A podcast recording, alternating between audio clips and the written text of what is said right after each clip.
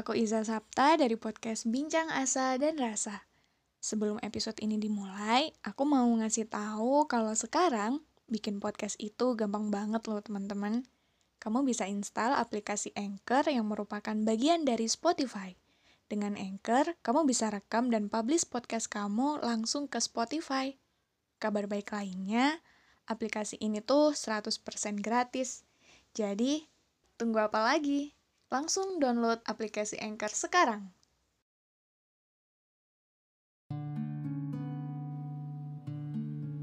Umumnya, terus bergerak maju ke depan dianggap sebagai suatu progres yang lebih baik. Tapi, kalian tahu tidak bahwa dalam beberapa kondisi, melangkah mundur ke belakang itu juga dapat dikatakan sebagai suatu progres. Contohnya begini. Dalam suatu hubungan saja, tentunya kita memiliki ekspektasi dan harapan tentang langgengnya suatu hubungan yang kita jalin dengan orang lain. Kita berusaha dengan sekuat tenaga untuk bagaimana sekiranya perjalanan yang sedang kita tempuh itu berakhir sesuai rencana. Berbagai hal kita berikan, waktu, materi, tenaga, dan masih banyak lagi.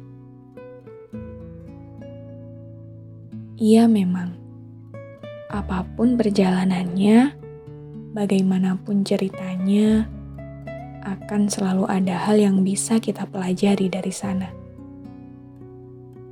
tapi itu juga berlaku pada sebuah akhir yang ternyata tidak sesuai rencana.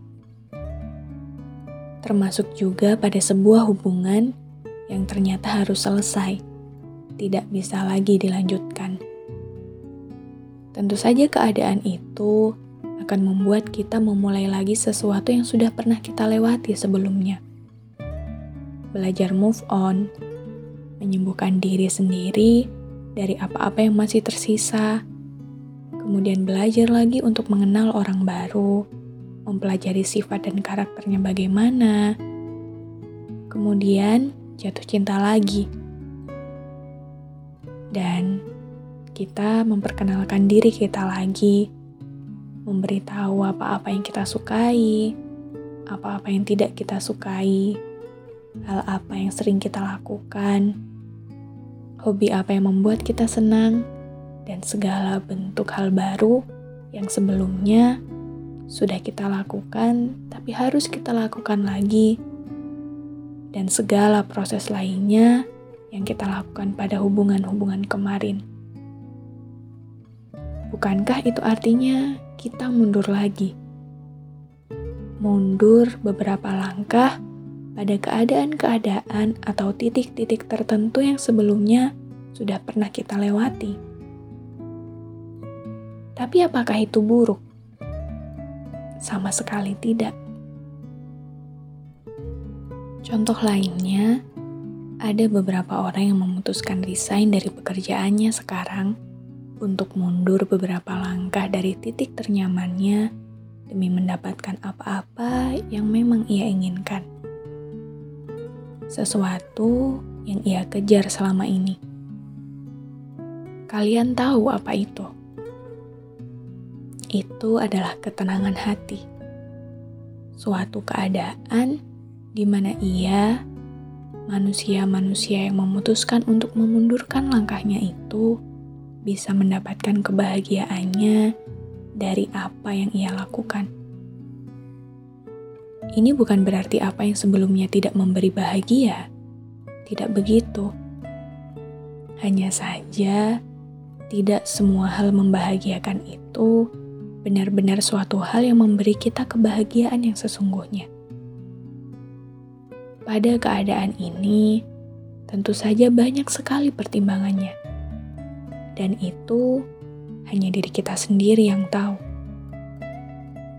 maka poin dari apa yang sedang kita bicarakan saat ini adalah tidak apa-apa kalaupun sesuatu itu tidak berjalan sesuai rencana. Tidak apa-apa jikapun harus mundur dari langkah kita sekarang.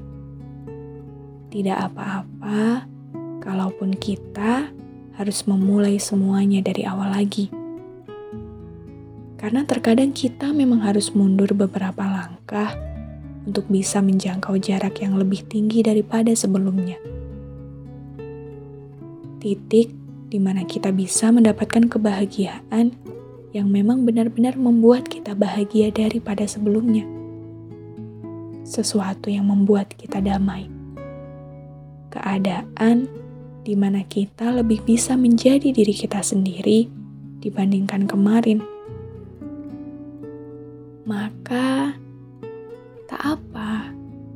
Sungguh, perjalanan ini tidak harus selalu berjalan sesuai rencana tidak harus selalu berada di keadaan yang aman.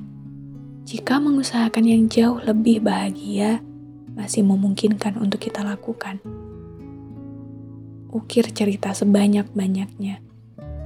Temukan sejauh apa dirimu bisa terbang dari titik-titik pemberhentian sebelumnya. Dan jadilah bebas. Jadilah damai Berbahagialah dengan waktu dan keadaan yang jauh lebih tepat daripada sebelumnya.